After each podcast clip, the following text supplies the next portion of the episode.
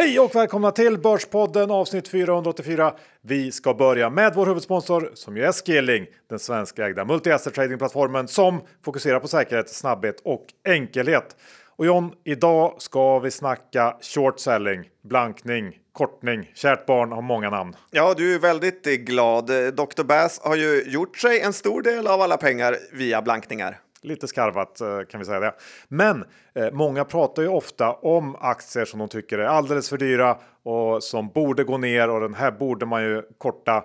Eh, varför inte göra slag i saken John? Nej, för det är ju ofta så svårt. Man behöver signa avtal, du behöver ordna aktielån och så vidare. Men det behövs inte på Skilling. Nej, det är ju precis lika enkelt att korta en aktie på Skilling som att gå lång en aktie. Och eh, nu eh, har vi haft en rejäl uppstuds på världens börser. Eh, det börjar bli tunn luft tycker många. Varför inte då försöka leta upp en handfull bolag som ser intressanta ut ur ett kortningsperspektiv. Och på Skilling så är det som sagt väldigt enkelt. Det är låga kostnader, det är tajta spreadar. Det är helt enkelt branschledande villkor som man tradar med via Skilling. Ja, det är därför vi älskar dem.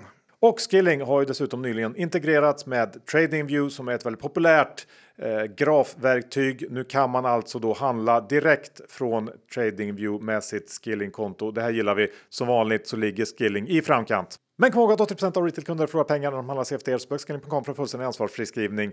Och med det John så säger vi såklart ett stort tack till Skilling! John, idag är det två lite arga killar, små eh, kränkta, ledsna som sitter där. Ja, det är den här veckan också. Det som är själva Börspodden. blev inte som vi ville. Inte riktigt. Vi gjorde vårt bästa, men eh, det blev ingenting. Som jag brukar säga, jag kom från ingenstans och tog mig ingenstans. Ja. Nu sitter jag här i en källare. Så är det. Och eh, med de orden så kör vi igång veckans avsnitt.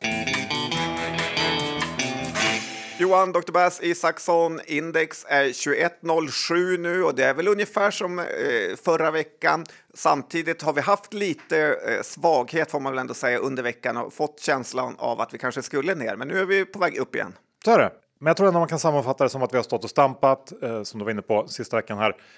Men jag tror ju ändå att eh, den här förnekelsefasen vi är i nu börjar gå mot sitt slut och att det är dags för en resa neråt igen. Eh, för glädjen över de här tecknen vi fått på att inflationen verkar ha toppat, det har ju överspeglat precis allt annat sista månaden här. Marknaden verkar helt glömt bort den andra sidan av myntet, det vill säga att aktiviteten i ekonomin är på väg ner i ganska snabb hastighet. Igår eh, kom ju också ruggigt svagt svensk detaljhandelsdata för oktober. Eh, ner 7,7 på årsbasis i oktober och det är väl en väldigt tydlig signal på att räntehöjningarna börjat bita och att ekonomin är på väg att sakta in ganska snabbt, eller? Ja, men lite är det väl det man vill och eh, sen finns det ju verkligen ingen annanstans att ha pengarna i än i aktier om vi ändå ska ha eh, aggressiv Räntor? inflation. Eh, ja, det kan man ha Ja, också. mm, det kan man. Men det känns som att temat är ändå att du vill äga aktier just Ja, nu. uppenbarligen så är det ju det. Ehm, men jag tycker att det ändå är väldigt många negativa faktorer som börsen på något sätt ändå blundar för. Och eh, jag tror ju som jag sagt tidigare att vinstförväntningarna överlag ligger på en för hög nivå när vi tittar in i 2023. Och det är ju först i slutet av året här nu som vi kommer känna av högre räntor eh, och kanske framförallt de här skyhöga elpriserna på allvar. Eh, och nu sista veckan här så har det väl varit i princip all time high priser på elen. Ehm, så att ja, jag, jag är eh, lite orolig här och jag tror att det är liksom på något sätt de sista ångorna i tanken som börsen går på nu. Ehm, men jag ska också säga John, för det här vet jag eh, med mig själv att jag kämpar ju emot att vara för negativ och försöker ändå hitta lite intressanta case här och där. För jag vet hur lätt det är att eh, ha fel om sånt här och hamna snett i, i liksom sin eh, för bäsiga syn på något sätt. Och jag tänker på Eh, när Gabriel var här och pratade med oss, det han sa om att eh, han tidigt i karriären hade formats av finanskrisen, så är det ju för oss också. Och då har man alltid den här stora krisen i bakhuvudet på något sätt som ligger där och lurar. Ja, och man tror att eh, allt kan förintas på ett eh, sätt som folk eh, som kanske bara tror på en nedgång eh, när man själv har worst case, total kollaps scenariot inlagt. Ja, precis så. Så det får man ju komma ihåg. Ja, och som vi brukar säga, börsen är ju inte ett kvartalsspel heller. Det var väl lite positivt också att i USA pratar man att man kanske till och med ska kunna börja sänka räntorna 2024. Eh, såg du det? Ja, det såg jag inte, men eh, ja, kanske man kan göra. ja, kan göra allt möjligt. Ja. Det är sista dagen också idag får vi säga med eh, mäklarstat. Första december så kommer ju all mäklarstat försvinna där man ser vilka som gör avsluten och Nasdaq eh, firar sin slutgiltiga seger över småspararna. Eh, kom ihåg det. Ja. Du, hur är det då med eh, FIRE-folket där ute? Ja, men de stör jag mig något helt otroligt på Jaså? just nu, de här eh, så kallade FIRE-människorna. Du vet de vad gjort det då? FIRE... Ja, ganska mycket. Vadå? Eh, ja, men det är det jag ska berätta. Okej, mm. Oj, vad du var advokatig för dem. Du vet ju vad FIRE står för? Eh, ja, det är ju att man då ska leva på sina utdelningar. Jag vet, kommer inte ihåg vad bokstäverna står för. Financial Independence. Retire early, ja, just det. Mm. Bra minne där. Ja, eh, men kort sagt, eh, de här har ju slutat jobba då och det finns ganska många av dem på Twitter. När man var liten så tänkte man ju att vara ekonomiskt oberoende så var ju en tanke att man inte hela tiden var tvungen att berätta det för andra. Eh, Att hela tiden lägga ut bilder på när man plockar svamp, bär eller hugger ved. Och det är liksom grejen med att jobba på ett vanligt jobb, att man slipper stå på knä i skogen för att plocka blåbär och sen rensa dem och sen koka sylt på dem och så blir det ändå äckligare när man köper en eh, burk blåbärssylt. Det är ingen som är avundsjuk på ett sånt liv och jag fattar inte heller att de inte förstår det. Eh, de föreläser om hur det är att leva billigt och handla mat som har gått ut och sen kan man dricka åtta dagar gammal mjölk om man håller för näsan. Är det verkligen eh, drömmen, Johan? Nej, inte för mig, men, men eh, jag vet ju inte hur andra känner. Nej, men det är ingens dröm. Och Buffett och Munger och andra som har hittat ett jobb de gillar, de jobbar ju tills de är hundra för att de älskar det. Att diska med samma diskborste i fem år och bo i ett ödehus utan värme i en by långt borta är det ingen som är avundsjuk på. Så att eh, jag tycker den svenska FIRE-rörelsen verkligen måste ta och steppa upp och hitta ett bättre syfte. Ja, eh, då får vi skicka med Firerörelsen de orden. Och istället gå över till Ingves som ju haft sitt sista räntemöte. Eh, nu eh, läser man ju artiklar här och där om ja, vilket betyg fick Ingves då under den här ganska långa perioden han satt som riksbankschef. Och John, du ska också ge ett betyg. Ja, och mitt betyg är ju att jag tror Ingves kommer gå till historien som en av de svenskar som förstört mest för Sverige någonsin. Topp 10 i alla fall. Han började sin karriär med att höja räntan rakt in i finanskrisen. Så körde han minusränta och orsakade den största fastighetsbubbla i pengar som Sverige någonsin har sett. Och eh, nu har han ju fått för sig att hela världsekonomin styrs av hans egna räntehöjningar. Hur han försöker bota leveransbrister och Ukraina-krig och energibrist med att chockhöja den eh, svenska räntan. Eh, att han har fått sitta och styra och ställa så här länge är ett mirakel och eh, han lämnar ju efter sig ett Sverige med en växelkurs i spillror. En teknokrat som förstört så oerhört mycket att det kommer kanske ta tio år att reda ut det här.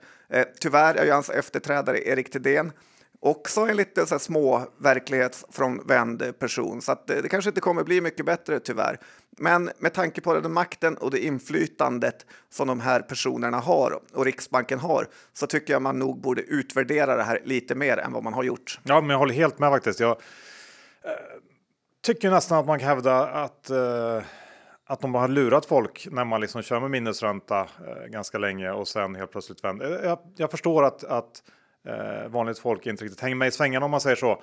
Och det är ju på riktigt eh, människors liv det handlar om. Eh, stora beslut, bostäder och så vidare. Så att, eh, jag tycker också att det här är någonting man kanske ska fundera lite mer på. Ska man låta de här gubbarna ha så enormt mycket makt som de har? Eh, man kan ju med fog hävda att Riksbanken är ju betydligt mer mäktig än, än liksom någon politiker där ute. Så att jag tycker att det är lite konstigt och det borde diskuteras mer. Ja, nej, det har varit mycket problem som Ingves har skapat till ingen nytta. Det är det. Du, det här med företagsbesök då, skapar det problem till ingen nytta tänkte jag säga? Ja, men det är väl kanske en av de mest överskattade sakerna av allt inom hela finans. Eh, ofta hör man ju eh, fonder, eh, förvaltare berätta hur många fondbesök de gör och är väldigt stolta över det. Men är det någon gång man någonsin träffat förvaltare som är helt överlägsna för att de träffat så många bolag? kollat in fonder som pratat väldigt mycket om hur många bolag eh, de träffar och ändå är de ner helt otroliga 37 procent i år. Vad tror du de hade tappat om de inte hade träffat eh, några bolag? Är vi uppe på 80 procent då eller är det, krävs det 40 procent back för att träffa så här många bolag? Nej, men jag vet ungefär lika mycket kanske. Ja, exakt. Och eh, ett intressant case eh, som TIN Fonder eh, har haft är ju det här EG7 snegungan där, hur man köpte på 100 kronor och sen tog man stoppen på 15 och nu står den i 28 här. Så att jag förstår inte riktigt vad det avgörande med bolagsbesöket var där. Men min erfarenhet eh, säger ju att det verkligen inte ger så mycket att besöka alla de här bolagen.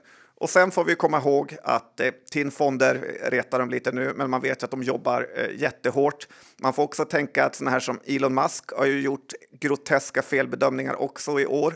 Köpt Twitter för 50 miljarder dollar, precis på toppen och nu kanske det är värt eh, 10 miljarder.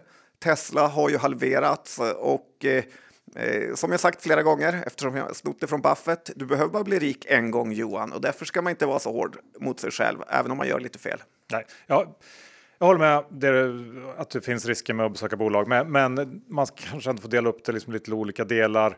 Eh, jag besökte också jättemycket bolag på den tiden jag hade ett riktigt jobb. Eh, och jag tycker att det finns ju väldigt ja, många... Hur var det som städare? Nej, kanske det, man inte säger så mycket Johan. Det, det finns väldigt många positiva aspekter av det också, att man kanske ändå kan förstå ett eh, företags verksamhet lite bättre genom att vara ute och titta på vad de faktiskt gör. Men ja, det, det här med att, att träffa extremt karismatiska vd kan ju såklart också eh, bli lite lurigt, så att man får dela upp det där lite tycker jag. Ja, men det låter rimligt. Men sen så rullar ju eh, fotbolls-VM på också John. Det gör det. Och det tar ingen paus. Det gör det verkligen inte. Och en sak jag tycker man ska tänka på här är ju att se hur viktigt det är att kunna hantera press och hur mycket det betyder för slutresultatet. Eh, titta på Gareth Southgate som är Englands förbundskapten. Han missade en straff i Englands hemma-VM 96, något han är evigt ihågkommen för, men också lärt sig hantera enorm press och kritik. Jämför man det med Janne Andersson som kan tilta och bryta ihop för precis vad som helst så förstår man att det är några nivåers skillnad på att kunna hantera press och därmed också kunna fatta rätt beslut när man är under tryck, vilket är en av de viktigaste egenskaperna för en ledare. Det är det. Det är också väldigt viktigt eh, om vi nu ska snacka börs att vara lite om sig och kring sig som man säger. Ja, och det gäller ju alltid, men kanske framförallt i finansvärlden gäller det ännu mer, för annars blir man slaktad. Jag blev förra veckan uppringd av en nätmäklare som sa att jag hade en massa bullteckningsrätter och inte svarat på erbjudandet eh, och att de då vanligtvis säljer de här eh, teckningsrätterna.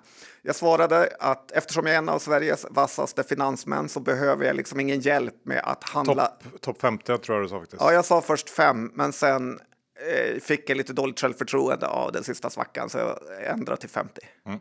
Eh, han tyckte det lät rimligt på andra sidan, mm. den justeringen. Nej, men att jag behöver ingen hjälp med att handla teckningsrätter så att de skulle inte göra något. Sen loggade jag in dagen efter.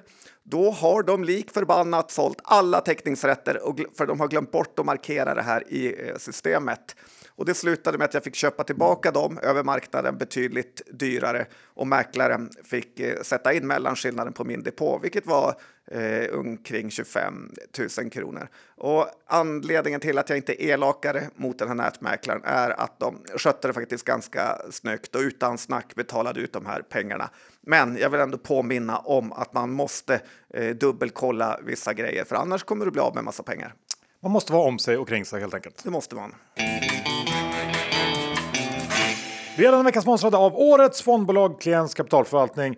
Kliens som tog storslam tidigare år och utsågs till årets fondbolag, årets Sverigefond och årets småbolagsfond. De förvaltar totalt åtta fonder, varav fyra svenska aktiefonder som tillsammans täcker hela spektrat av den svenska börsen, John. Ja, men jag tycker att du är något på spåret där, för Kliens har verkligen en bred palett av eh, fonder. De har microcap, det är räntefonder, de har Sverige, de har mixfond, det är småbolag, de har företagsobligationer. Det här är riktigt härligt fondbolag och de har något att erbjuda för alla. Och som ni just hörde så har de ju presterat otroligt, otroligt bra. Lite ledda kan man säga av eh, Carl Sundblad eh, som många tycker är lite magiker inom aktier. Ja, eh, och Carl lyckades ju faktiskt överträffa index för sjätte året i rad nyligen, vilket ju är ett fantastiskt track record. John, var kan man då köpa klientsfonder? Ja, men det gör man ju enklast hos Nordnet och Avanza. Finns även såklart hos prispressaren Saver. Jag tycker också att vi ska slå ett slag för att signa upp sig på deras månadsbrev eh, där man får ta del av eh, förvaltarnas eh, tankar. Ja, men kom ihåg att historisk avkastning är ingen garanti för framtida avkastning. Pengar som placeras i fonder kan både öka och minska i värde och det är inte säkert att får tillbaka hela insatta kapitalet. Och med det säger vi stort tack till Klients kapitalförvaltning. Bra John, då ska vi gå igenom lite rapporter och dylikt från veckan som gått. Jag tänker nästan att vi börjar med eh, våra två, eller ja, det finns för fler kanske, men två strålningsbolag på börsen, Elekta och Research som bägge har rapporterat eh, sista veckan här. Ja, men det är inte kul att Sverige ligger i framkant inom den avancerade sektorn. Ja, det får man ju säga att vi gör ändå. Det är man lite stolt över. Ja. Ja. Träffade en tjej eh, med en Research-ryggsäck i tunnelbanan som jag började prata med. Mm, Frågade om att jobba på Research. Det gjorde hon. Så sa jag heja på Johan Löv eh, och gänget. Och så, då? Ja, tack. blev lite konstigt. Sprang därifrån jätterädd sen. Ja, ganska rätt. Ja. Skulle också varit. Nej, men eh, Vilket håll ska du åt? vi kan väl börja med Elekta då. Eh, för det är storebror tänker jag. Ja, Ja. Och eh, där, eh, jag tror vi pratade om eh, Elekta för inte så länge sedan när de hade sitt sånt här så kallade pre-earnings call som de envisas med att ha av någon outgrundlig anledning där de eh, briefar alla analytiker om hur det har gått typ. Men eh, de briefar väl inte riktigt exakt hur det hade gått för det var ändå så att rapporten kom in sämre än väntat. Eh, missade de här nerskruvade prognoserna med några procent. Eh, framförallt resultatet var sämre och det beror ju på fortsatt bruttomarginalpress. Det är kostnadsinflation och det är utmaningar i leveranskedjan och så vidare. Eh, sen så guidar ledningen här i rapporten också för att den här förbättringen de har pratat om tidigare under H2, det här var ju deras Q2, eh, den kommer att dröja till fjärde kvartalet, eh, vilket då innebär då att Q3 eh, alltså också kommer att påverkas negativt av de här problemen som man upplevde under Q2. Ehm, men trots den eh, svaga rapporten så är aktien upp faktiskt lite grann sedan de här siffrorna presenterades och det kan man väl delvis säga beror på att Elekta hör till de mer blankade bolag på börsen, men också att marknaden nog börjar känna att vi kanske närmar oss en vändning här, även om det ligger ett par kvartal bort. Då. Eh, och om man vågar tro på de här prognoserna som ligger i marknaden, om man tittar på vad analytikerna räknar med för nästa räkenskapsår, eh, där det penslas in en ganska rejäl lönsamhetsförbättring, då är aktien eh, billig här får man säga. Och jag kan nog tycka att det rimligtvis borde kunna släppa snart för Elekta som varit en pandemiförlorare när sjukhusen riktar allt fokus mot covid och sen då haft det tufft efter det med stigande kostnader. Så att, mycket möjligt att det kan vända här eh, och att Elekta är värd en liten chansning på de här nivåerna. Ja, men jag tror du är något på spåren där. Larry, Lexell och gänget eh, borde kunna få fart på det här. Det har ju varit ett eh, toppbolag, det var väl inte jättelänge sedan eh, aktien handlades över 100-lappen och nu har hamnat i någon typ av dekadent eh, 60 kronors nivå här. Så att, eh, jag tror också att Elekta kan vara på lite längre sikt eh, köpvärt. Ja. Och eh, då tänkte jag också ta några ord om Research som sagt. Ehm, Q3 släpptes eh, i sin helhet då igår. Vi hade ju omsättning, order och resultat efter den här omvända vinstvarningen eller vad det nu var för ett par veckor sedan och eh, i stort var det inte så mycket nytt som framkom i den här rapporten. Men jag tycker ändå att Research har gjort det bra under det här året och börjar nu få betydligt bättre kontroll på kostnaderna efter att Eh, har varit ganska sena på att agera när pandemin slog hårt mot verksamheten. Det här döljs lite grann av att mixen av aktiveringar och avskrivningar är mycket mer balanserad nu jämfört med några år sedan och det gör ju att de inte får den här aktiveringsboosten i resultatet som eh, de haft tidigare. Men det är ju i grunden någonting positivt och bra. Och tittar man på kassaflödet sista året här eller senaste åren kanske så är det betydligt bättre nu och stor skillnad mot tidigare. Så att de har på något sätt shapat upp eh, eh, eh, tycker jag man kan säga. Och det är möjligt att vi är i något slags skifte här där Research kanske går från en, en ganska tung period av stora investeringar till någon typ av skördetid. Och då tänker jag framförallt på att det kanske att börja komma tecken på att Raycare, eh, det här nya systemet, lossnat lite grann försäljningsmässigt och eh, dessutom så har det hänt en hel del intressanta saker på den här marknaden. Eh, konkurrensmässigt kan man säga som har gynnat Research. Orderingången är på all time high nivåer. Eh, de vinner en hel del upphandlingar och kan man fortsätta så här så ska aktien upp ganska mycket mer tror jag. För att det, det är ändå ett mjukvarubolag som har 800 miljoner intäkter. Eh, de är värderade till ungefär två gånger det. Jag tycker att det ser ganska spännande ut. Och jag tycker också man kan säga att både Elekta och Research eh, lever i lite andra cykler än många andra bolag. Eh, de har haft det tufft under en ganska lång period samtidigt som det finns tecken på att det nu ska vända. Då. Så det är den typen av aktier jag tycker att man ändå ska, ska titta på nu. Och de är ju eh, inte överdrivet beroende av eh, den generella aktiviteten i ekonomin. Om man säger så. Eller vad säger du? Nej, men jag tyckte det var en bra genomgång och också lite glad att du är positiv till ett av de bolag jag köpte in. Jag köpte några här efter den omvända vinstvarningen. Det är ju så också att det ryktas om att AP-fonderna håller på att vräka ut aktier nu. Eh, och att det kanske eh, sätter lite lock på eh, uppgången. Jag vet inte, jag pratade med en mäklare och han frågade om jag ville köpa aktier och då sa han det finns aktier åt alla. Så att det är någon stor säljare som är på säljartagen. Inte riktigt det man vill höra. Nej, inte efter man har köpt några aktier. Nej. Men, men. Ja, men jag har också köpt lite som jag sa där. Jag tvingar mig själv här nu uh, att mot uh, allt jag, jag liksom tror på köpa aktier ändå. Ja, men det är kul att du har mm. gjort det i ett Så bolag som... Research. Inga Elekta? Eh, nej, Elekta har jag inte köpt. Storebror fick Någon måtta inga... får det vara. Ja.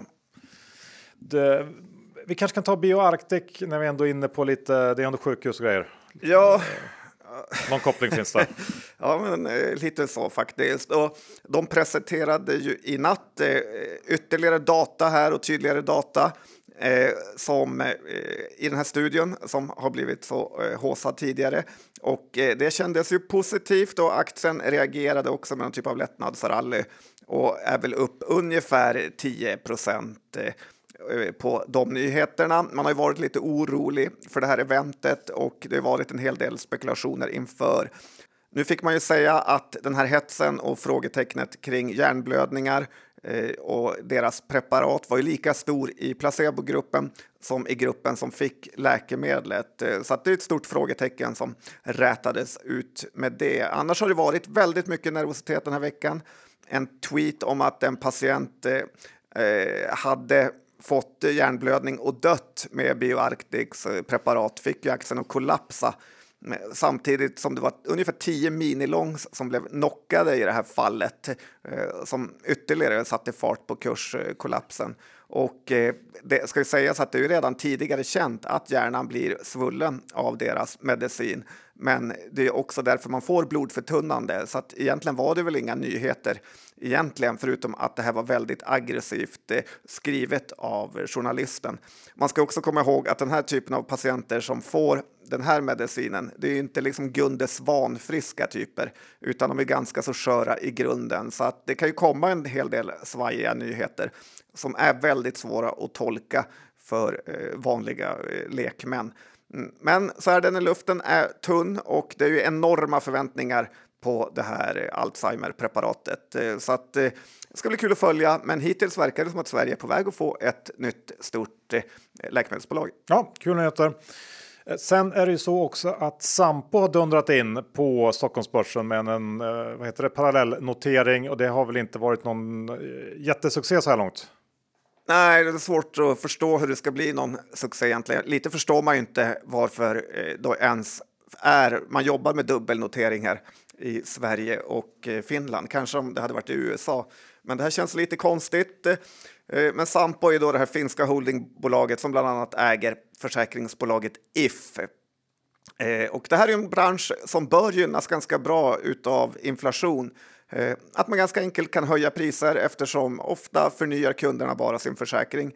Dessutom så kommer man ju enkelt eh, att kunna dra nytta av den här eh, så kallade floaten som Buffett pratar om, alltså premium som kunderna betalar in innan bolaget måste betala ut pengar för skador. Och eh, numera kan man få en ganska hygglig ränta helt riskfritt, vilket borde gynna försäkringsbolagen. Mm. MetLife, Affleck och Sampo står ju faktiskt eh, väldigt högt redan. Eh, så att man är inte först på den pucken, men det känns ändå som att de kan ha mer att ge, att det är ett positivt klimat för dem. Sen har vi de här danska Jadsinge, eller hur säger man? Vet du det? Som är från... Jensige. ja, och eh, Storebrand. Det är två aktier inom den här branschen som verkligen inte hakat på Eh, uppåt-trenden här, så att där kanske man kan göra lite fynd. Det är i alla fall en intressant bransch som verkar tjäna bra med pengar nu. Ja. Kul! Sen eh, tänkte jag att vi, vi, tar något helt annat och eh, då tänker jag på Ekomats härvan Midsona som ju just nu eh, håller på att genomföra sin nyemission. Ska ta in vad är det, 600 miljoner friska pengar för att eh, ja, täppa igen lite hål efter den här förvärvsturnén de har varit ute på sista åren. Ja, och eh, vi pratade lite om det förra veckan här för mig. Eh, men nu släppte de prospektet här i veckan och det slår igen hur extremt misskött och uselt ledningen har skött det här företaget. Det är ju så att den skandinaviska delen faktiskt går ganska bra. Eh, men allt som är en bit från Sverige och eh, det som är snabbt ihopköpt har ju varit en katastrof. Nästan så att det vore läge att bara sätta allt utanför Norden i konken eh, och sen har man ett ganska bra företag. Dock visar det lite vilken potential det skulle kunna finnas om den delen börjar gå bra igen. Återigen har vi ett misskött Stena-bolag här eh, och lite borde ju de själva fundera på att helt enkelt lämna sin roll som storägare i småbolag. Eh, de har, det verkar som att man nästan blir utnyttjade av någon typ av pengapappa eh, som inte förstår bättre. Svedbergs har de ju blivit lurade på när de la ett budpliktsbud på 50 och den kursen är halverad. Gunnebo blev ju aldrig bra och nu är Midsona helt kört i botten. Sen är det mycket som blir bättre framöver för Midsona.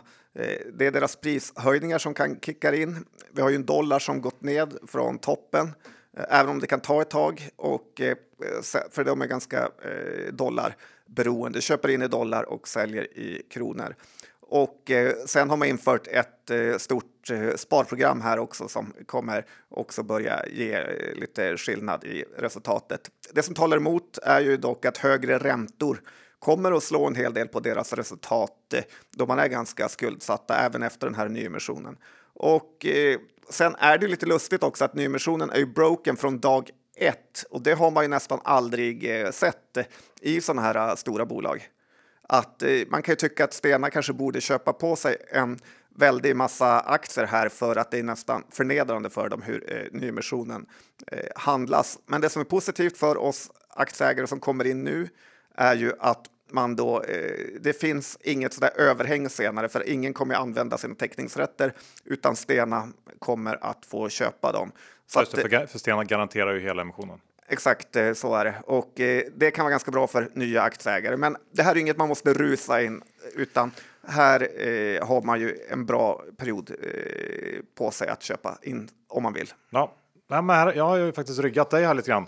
Köpt på mig aktier under emissionskurs Eh, med lite det här i bakhuvudet att Stena ändå står som någon slags eh, garant i grunden som köper allt som, som inte tecknas. Och sen är jag lite inne på det här eh, som du också pratade om här. Alla stjärnor har ju stått helt fel för eh, Midsona under året här. Allt, precis allt har gått emot dem och jag känner ändå att det finns väl en liten möjlighet för att det skulle kunna bli lite tvärtom eh, nästa år. För prishöjningarna som du sa det tar lång tid att få ut prishöjningar i detaljhandeln. Det kan ju ofta vara upp mot liksom ett halvår, ett år kanske för att liksom rulla ut det här till butikerna.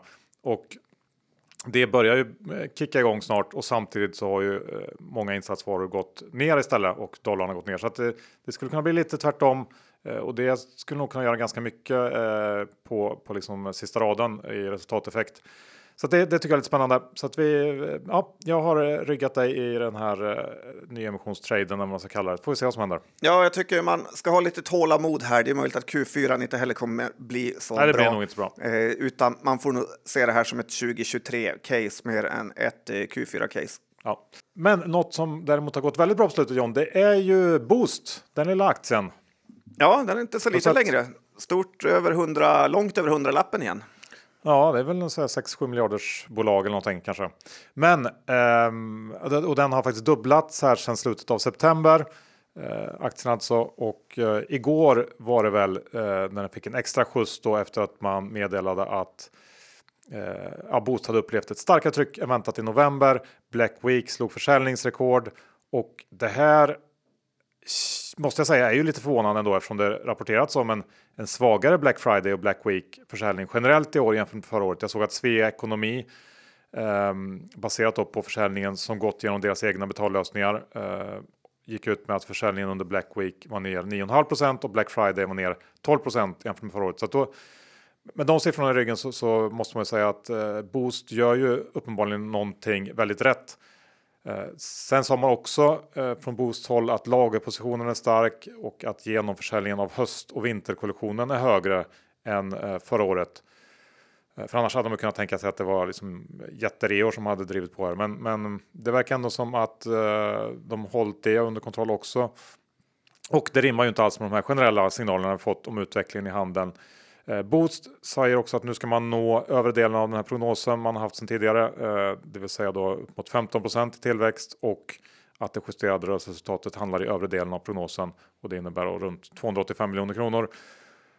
Och om man som aktieägare lyckats fånga den här oväntade köphetsen på Boost så undrar jag ändå inte om det eh, kanske är läge att ta hem pengarna nu. Rullande 12 så gör ju Boost ungefär 2 kronor per aktie i vinst. Eh, aktien en bit över 100-lappen, eh, 110, 111 kanske. Eh, på den nivån så är det ju väldigt mycket tillväxt under lång tid som är inprisad. Och samtidigt så tycker jag att det inte är en alltför långsökt tanke att även Boost-kunder eh, kommer tvingas sluta trotsa, trotsa den här tyngdlagen och få mindre pengar över i plånboken till kläder nästa år. Och då eh, finns det en risk att det blir ett ganska tufft 2023 även för Boost oavsett om de gör det eh, fortsatt jättebra. Så att jag är skeptisk till Boost här. Ja, det låter ju väldigt eh, dyrt när du kan köpa till exempel H&M till en tredjedel av det priset. Ja, för det är ju inte så fantastisk tillväxt ändå. 15 procent i år. Nej. Och antagligen sämre nästa år. Ja, nej, jag tycker nog att den, den uh, glädjen har gått lite för långt där i Boost. Den har, det har den gjort. Det har den gjort. Då blir Dr. Bass arg. Ingen ja. glädje ska gå för långt. det ska gudarna veta. Uh, och uh, när vi pratar om att jag är arg, då kanske vi ska ta upp det här lilla bolaget Sinis. Det kan vi göra, för de rapporterade i sin första kvartalsrapport idag som nytt bolag på börsen. Det här är ett bolag som ska göra konstgödsel från batteriavfall och eh, verkar ha hamnat i lite problem redan. Eh, precis som det brukar vara med nynoteringar, att man oftare blir besviken än vad man blir glad. Eh, dels har det blivit för, lite fördröjningar i byggandet här, Eh, även om det inte verkar vara så farligt. Men framför allt så är ju huvudcaset med att det är så extremt billig el i norra Sverige totalt eh, förändrats de eh, sista veckorna. För de som följt elpriset sista tiden så har ju priset i norra Sverige varit nästan lika höga som i resten av landet och idag är ju elpriset hela 425 öre per kilowattimme. Elasmocka står det i tidningarna. Och lite undrar man ju hur det kommer bli i framtiden. Eh, då är det ju ganska många som har gjort och sett det här arbitraget med mycket billigare el i eh, norra Sverige. Eh, och sen får vi komma ihåg när stålbolagen ska börja smälta järn på el som H2GS och SSAB så kommer inte det direkt dra mindre el, vilket såklart kommer påverka priset. Eh, och eh, det här är ju bara några exempel och det kanske är tillfälligt.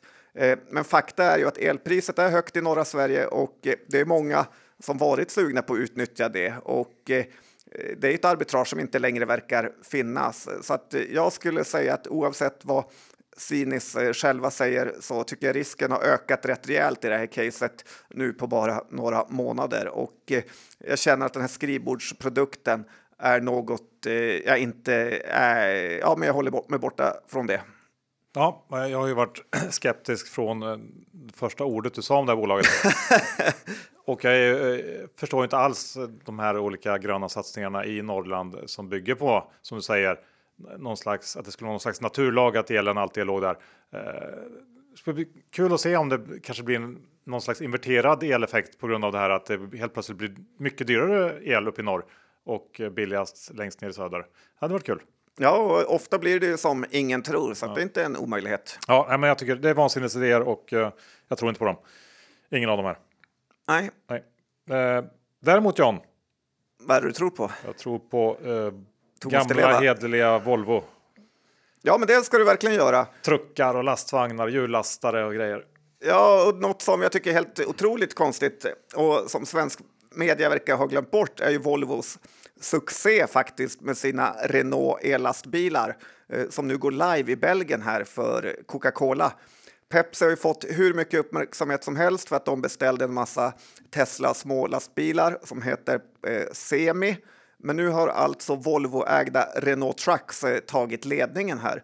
Eh, det här är ju lysande nyheter eh, för alla som bor i stan eller jobbar i stan.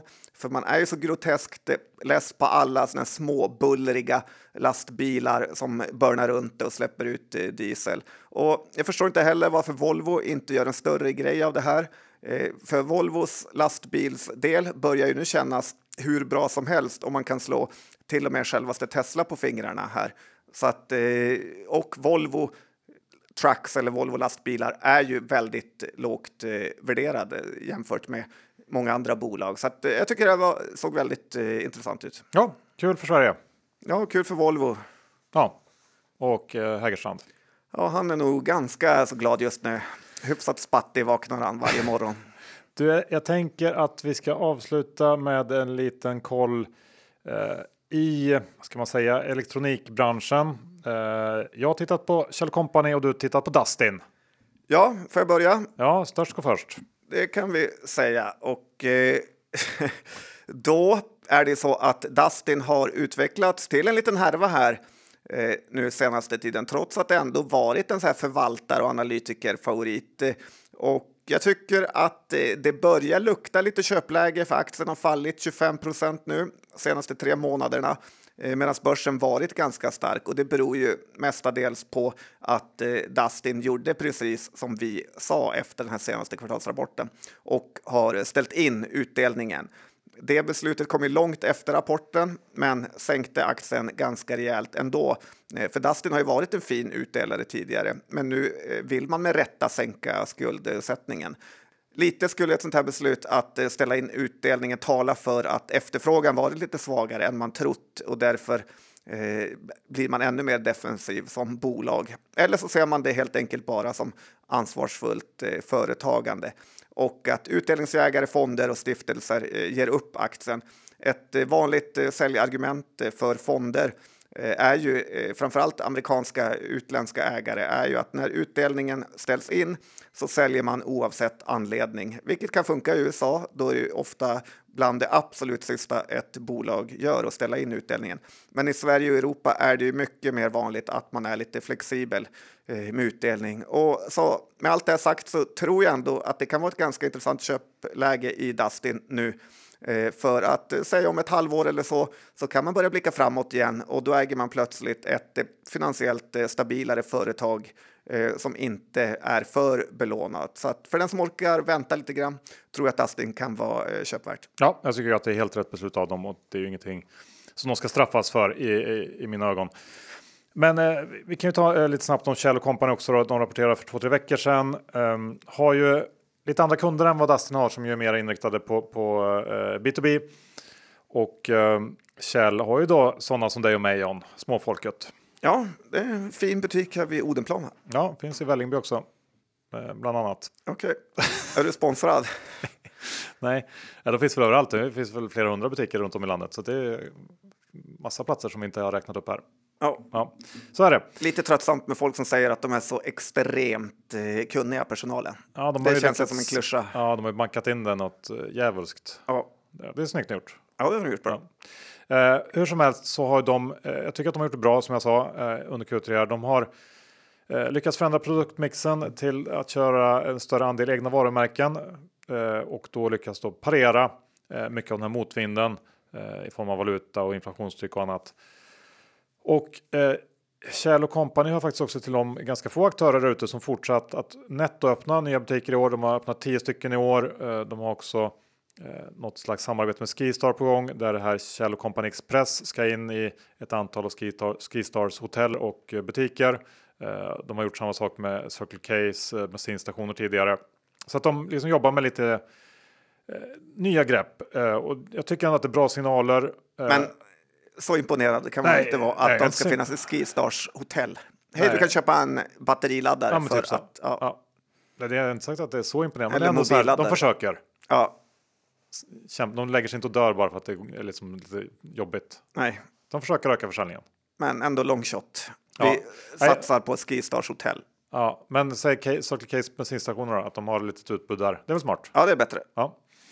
Men jag tycker att det är bra signal att de fortsätter att öppna butiker, eh, även fast det kanske inte lönar sig just nu. Eh, och det kostar ju säkert också lite grann.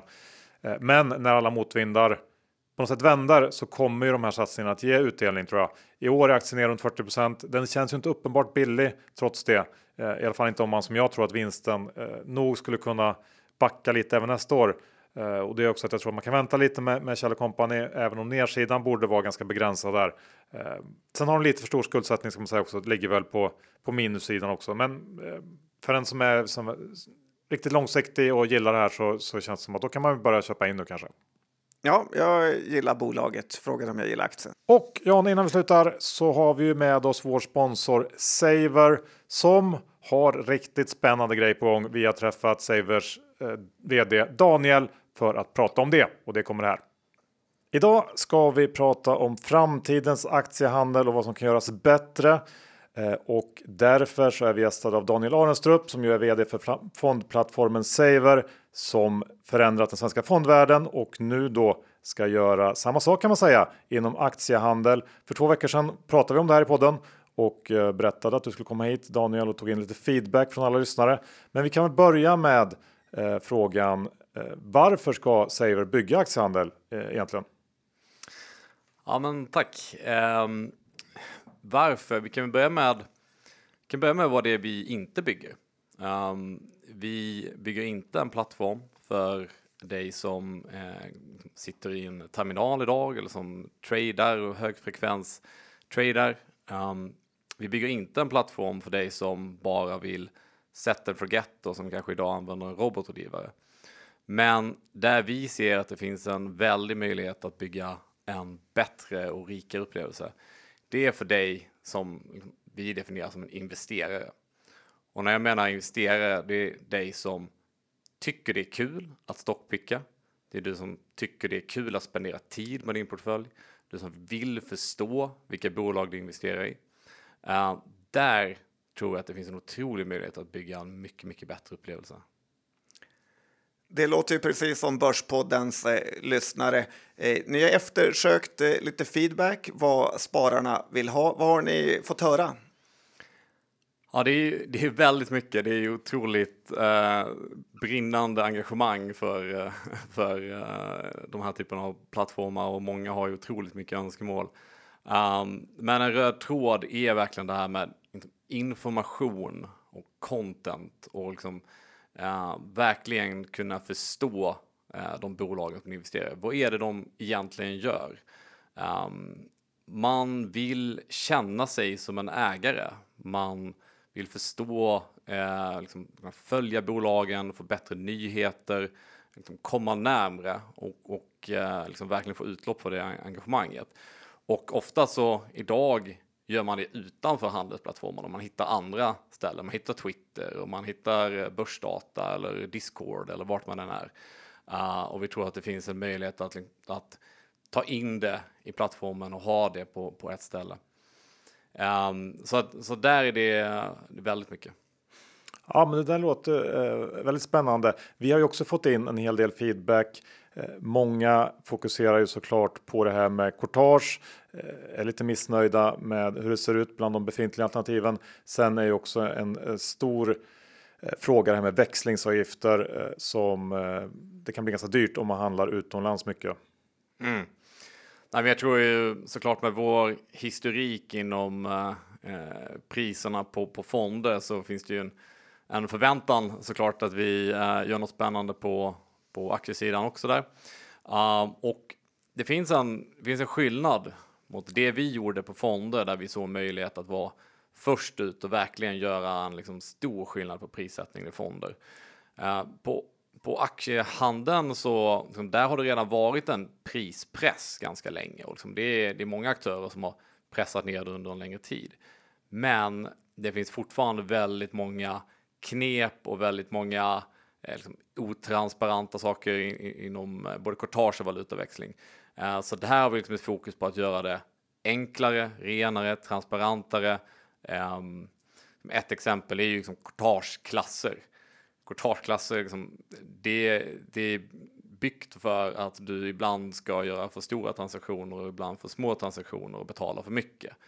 Ehm, valutaväxling, det är någonting som liksom, intresset för utländska amerikanska aktier växer ju bara mer och mer. Uh, och det är fler som får upp ögonen för hur mycket man egentligen betalar i valutaväxling.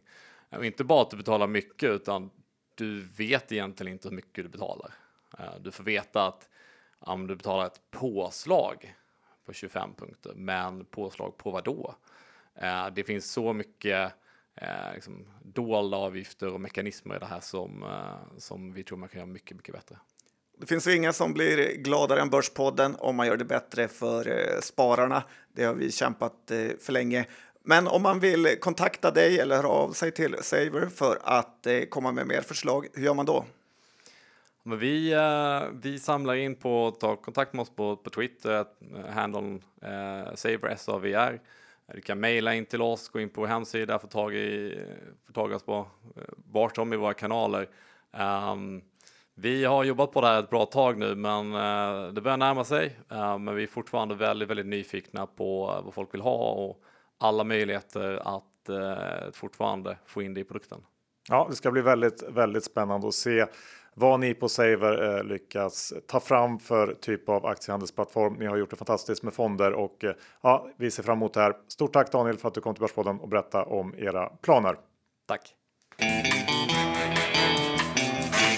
Slut på avsnitt 484. Vi säger stort tack till vår huvudsponsor Skilling. Kom ihåg att öppna ett konto om ni inte redan har gjort det. De har svensk eh, kundtjänst och det krävs bara ett bank-id för att komma igång och sen kan man då trada i princip allt som finns där ute. Eller hur John? Ja, det är väldigt kul och eh, tycker man ska öppna ett konto. Ja, men kom ihåg att 80% av retailkunder förlorar pengar när de handlas efter er. Så Bögskallen.com för en fullständig ansvarsfri skrivning. John, hur är det med dina egna innehav idag? Jag har ryggat i Midsona, kommer hålla dig ansvarig för vad som händer där. Mm, oroväckande. Jag har också Midsona och jag har Research. Ja, Research har jag också köpt. Och eh, det Där har... håller jag mig själv ansvarig mer. Ja, Börspodden-portföljen har ju också Midsona och Research. Så att vi ligger deep in the shit. Den har börjat smyga igång igen lite grann. Från att ha legat i vassen. Ja, väntat. börjar här på toppen igen. Mm. det låter oerhört uselt när du säger så. Ja, Nej, men den har klarat sig bra. Den är väl i princip på plus i år. Ja, det är ändå. Det är bra får man säga. Bra, men då, då avslutar vi här. Tack för att ni lyssnade. Vi hörs om en vecka igen. Hej då! Det gör vi.